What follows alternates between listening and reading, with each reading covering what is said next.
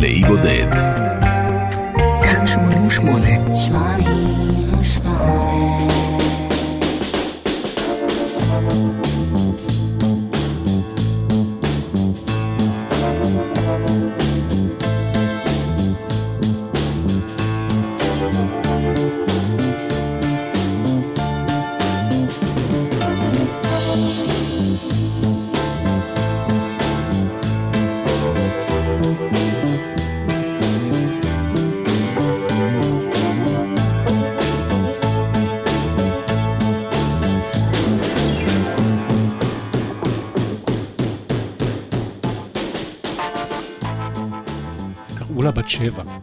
שבע חזה.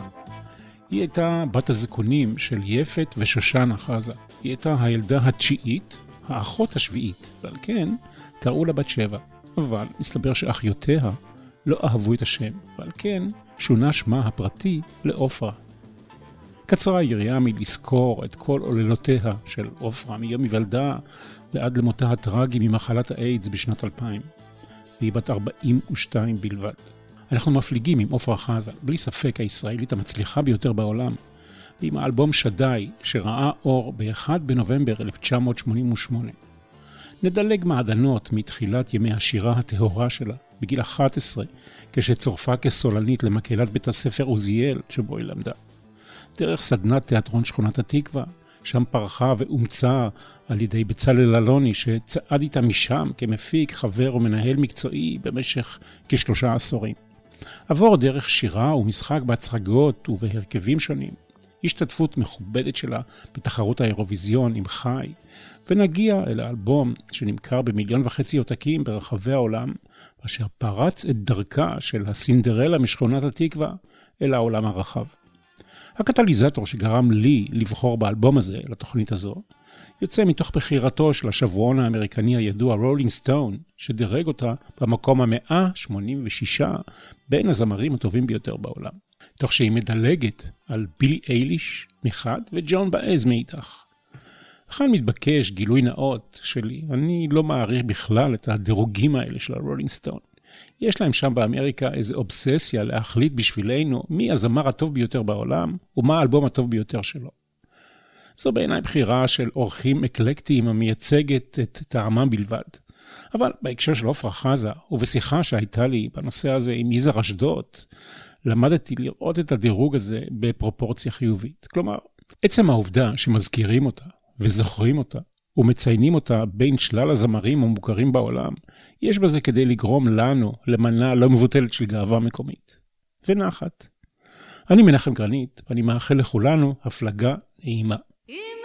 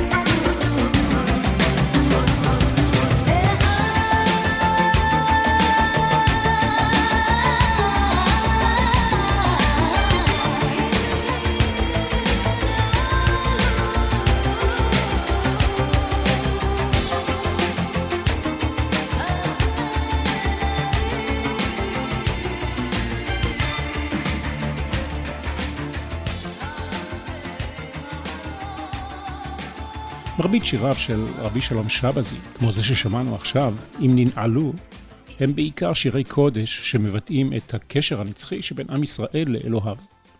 השירה שלו הושפעה מתורת הקבלה, ויש בה גם גוון מסתורי וסמלי. אם ננעלו, הוא פיוט ידוע שלו מהמאה ה-17. שיר מרכזי במסורת השירה התימנית, והוא מושר בשמחות, במיוחד בחתונות.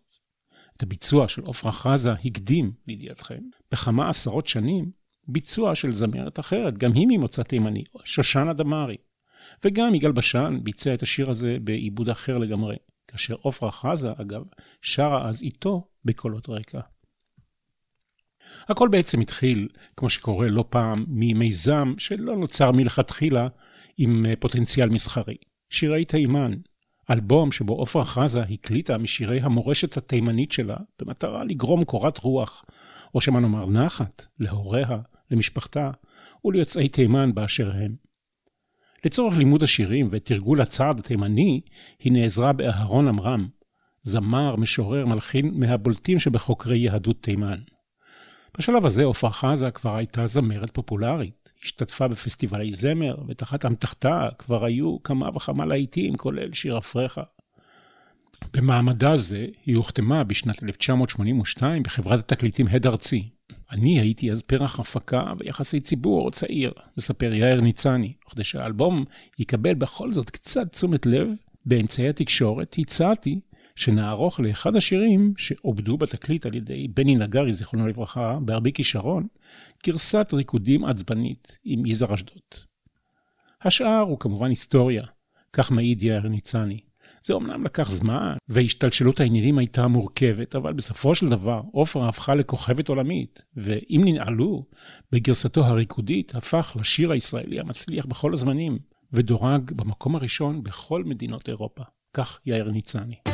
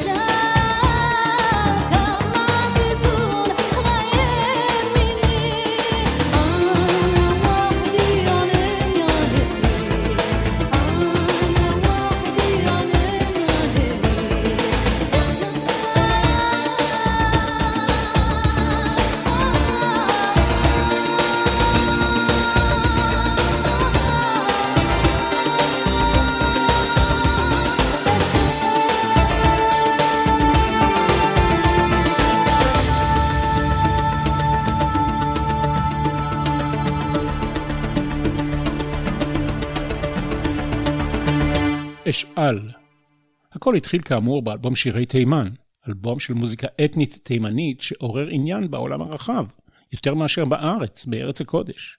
לפחות כך היה בהתחלה. בהמשך הוא זכה גם כאן להגיע לסטטוס של אלבום פלטינה. האלבום הזה היכה גלים גם באנגליה ובאמריקה, ובטריטוריות נוספות על פני הגלובוס. באמריקה נתנו לו את הכותרת 50 Gates of Wisdom. על מקומו המכובד של יזהר אשדוד בהתפתחות והקריירה של עפרה חזה עוד ידובר כאן, אבל נחזור לרגע לאלבום ימים נשברים של עפרה חזה, שיזהר אשדוד הפיק מוזיקלית, אשר ראה אור כשנתיים לפני האלבום שדי. אחד הלהיטים מימים נשברים זכה כאן באלבום שדי לגרסה אנגלית. זהו הכאב הזה. הוא נכתב במקור על ידי יזהר ועופרה. המילים באנגלית בגרסה המאוחרת הן של קרן ברק, ישראלית שמתגוררת בארצות הברית, ואשר התפרסמה כאן בשעתו עם השיר In Beirut. באלבום שדי זה נקרא My Aching Heart.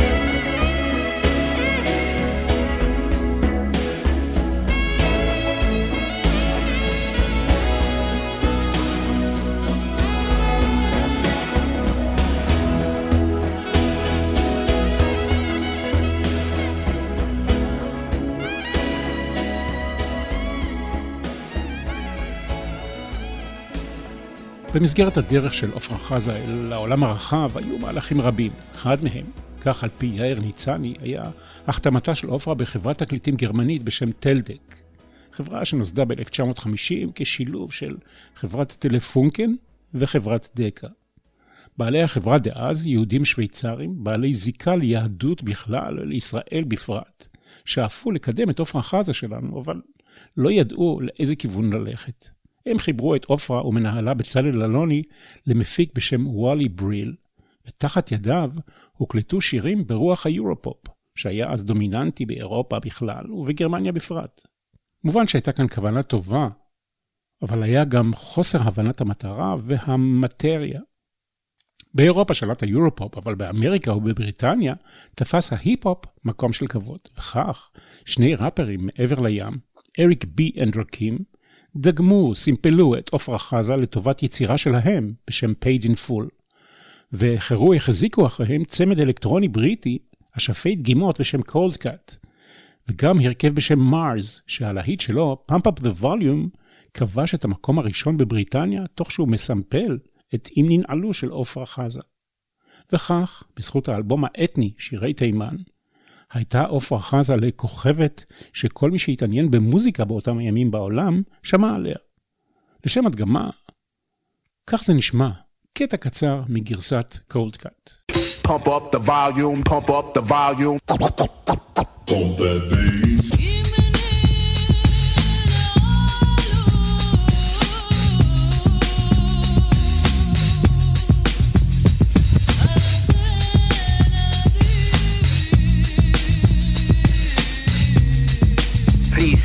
Would you mind saying that again?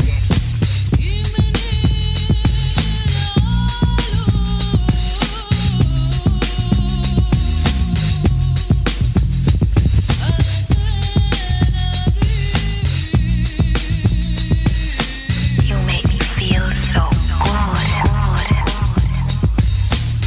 We interrupt this broadcast to bring you a special news bulletin from our on-the-spot passport. Oh my God.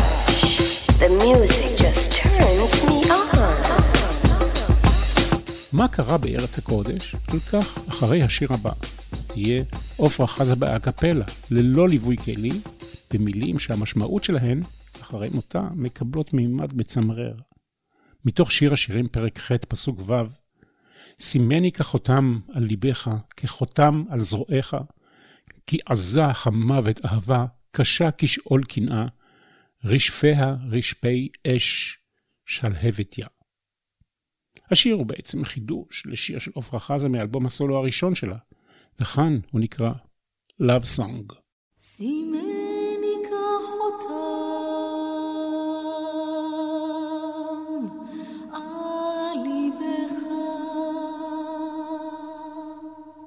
See me.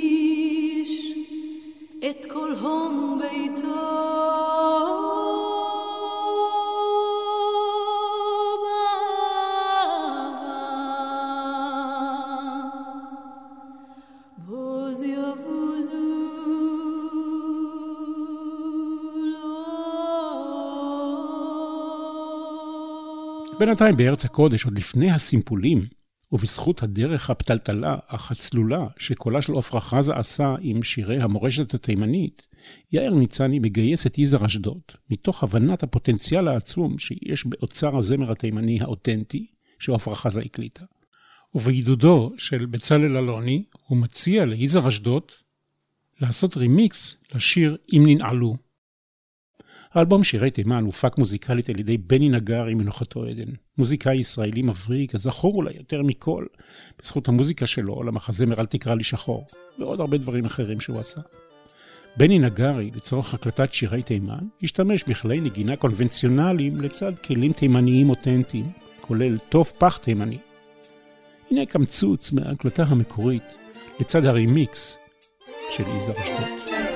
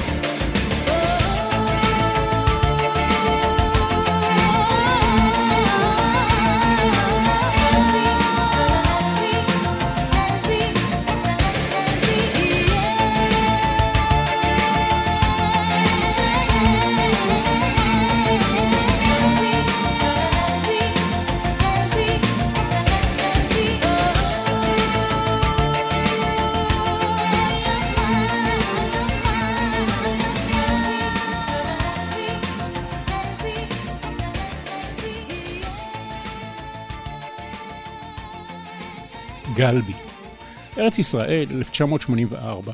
עפרה חזה זמרת פופולרית מאוד. אמנם באותה השנה היא הפסידה את תואר זמרת השנה לירדנה ארזי, אבל אהבת הקהל אליה הייתה עצומה. מי שלא ידע להעריך נכונה את איכויותיה, היינו אנחנו, אנשי התקשורת. במיוחד ברדיו, ואני מכליל את עצמי ברשימה הלא מכובדה הזו, ומכה כאן על חטא.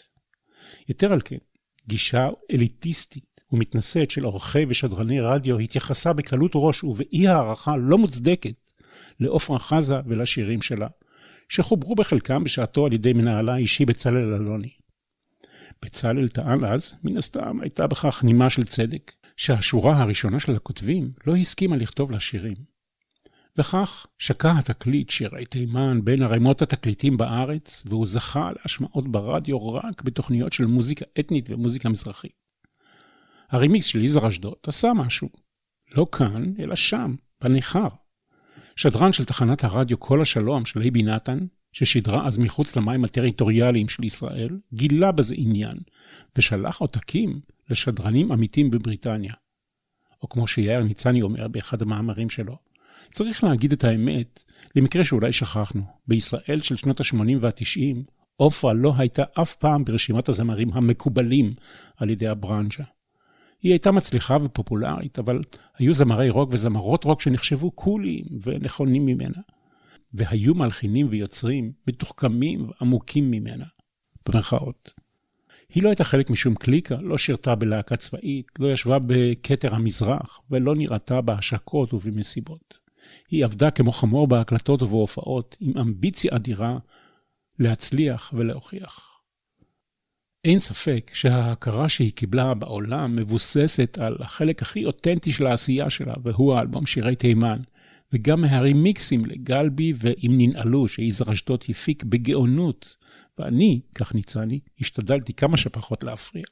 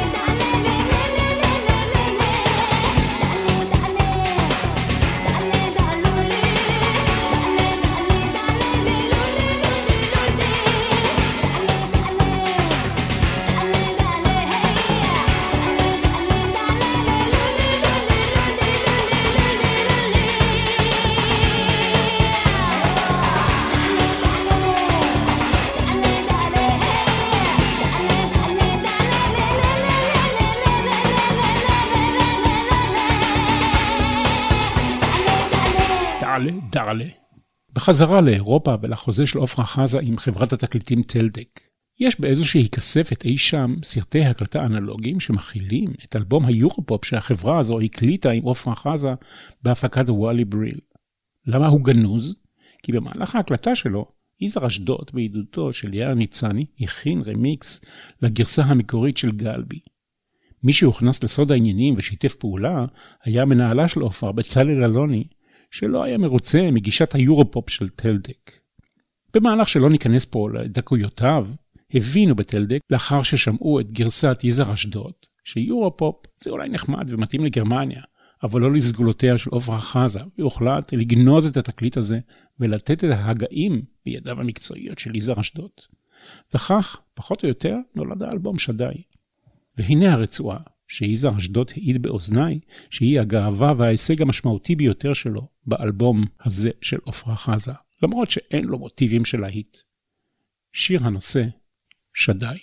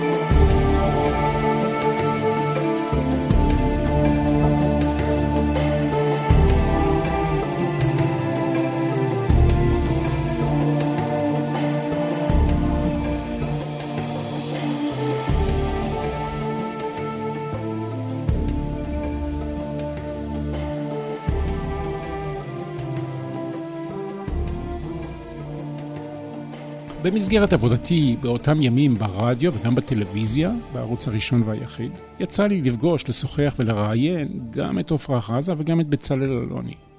במהלך שנות הקריירה שלה ראיתי במו עיניי ושמעתי במו אוזניי את הדרך שעופרה עשתה באומץ ובנחישות לעבר הפסגה.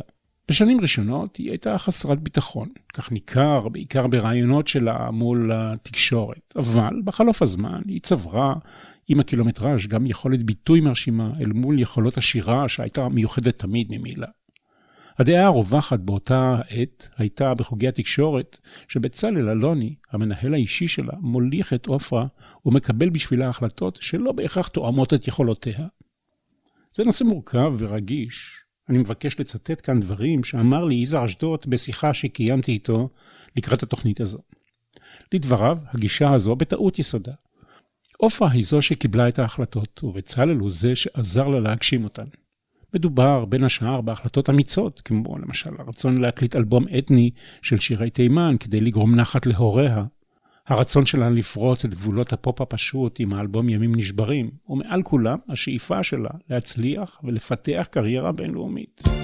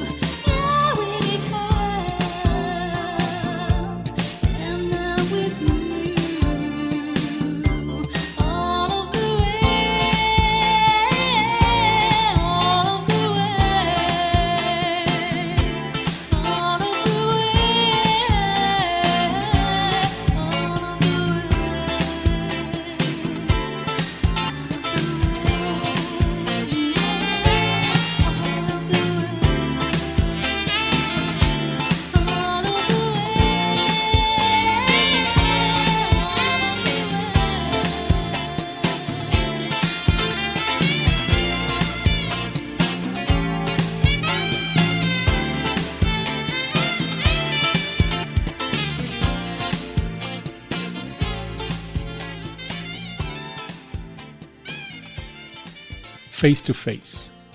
האלבום שדי נולד שלא כדרך הטבע. תוצאה של החלטות, הקלטות וניסיונות שהובילו בסופו של דבר לתוצאה הסופית. וזאת, תודות להתערבותם המקצועית, ראיית הנולד והכישרון של יאיר ניצני מהכיוון של התעשייה, ויזהר אשדוד מהכיוון של המוזיקה. האלבום מוקלט חלקו באולפני דיבי בישראל וחלקו באולפנים של טרוור הורן בלונדון. מבט על הקרדיטים מגלה, אם כן, שמות של נגנים אנגליים לצד ישראלים כמו איקי לוי, אלונו לארצ'יק וגלעד עצמון שהיה פעם ישראלי. Take me to paradise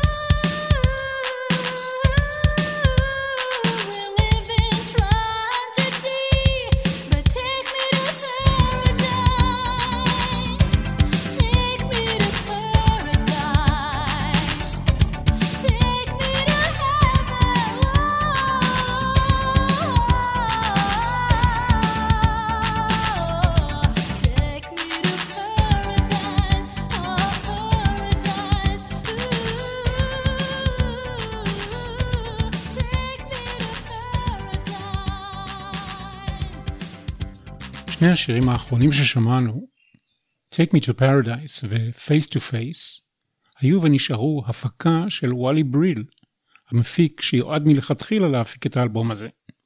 וואלי בריל השאיר את חותמו על הרצועות, נקרא להן הנון-אתניות, בשדי באלבום הזה. הייתי בדרכי אל על קו הזינוק. זה היה שמה של תוכנית שבועית ששודרה ברשת ג' בשעות הערב, שערך והפיק ערן ליטבין. את התוכנית, שיועדה לגלות ולקדם יוצרים ישראליים חדשים, הגשתי באופן קבוע לצידו של ארכדי דוכין. הימים שלפני היו ימים לא ברורים, ימים נשברים. הכל ידעו שעופרה חזה מאושפזת בבית חולים ומצבה קשה. הייתי בקשר קבוע עם מיכל רצבי, חברתה הקרובה ואשת יחסי הציבור הוותיקה שלה. לפני שיצאתי לשידור מירושלים לתל אביב, הצטיידתי בכמה דיסקים של עופרה חזה. התחלנו את התוכנית כרגיל, ואז הגיע טלפון. מיכל רצבי בישרה לי בקול נשבר שהכל נגמר. עד כאן אלבום להיבודד עם עפרה חזה. תודה גדולה ליאיר ניצני וליזהר אשדוד. אנחנו מסיימים עם גרסת בונוס, סחוג מיקס, לגלבי. אני מנחם גרנית, כל טוב.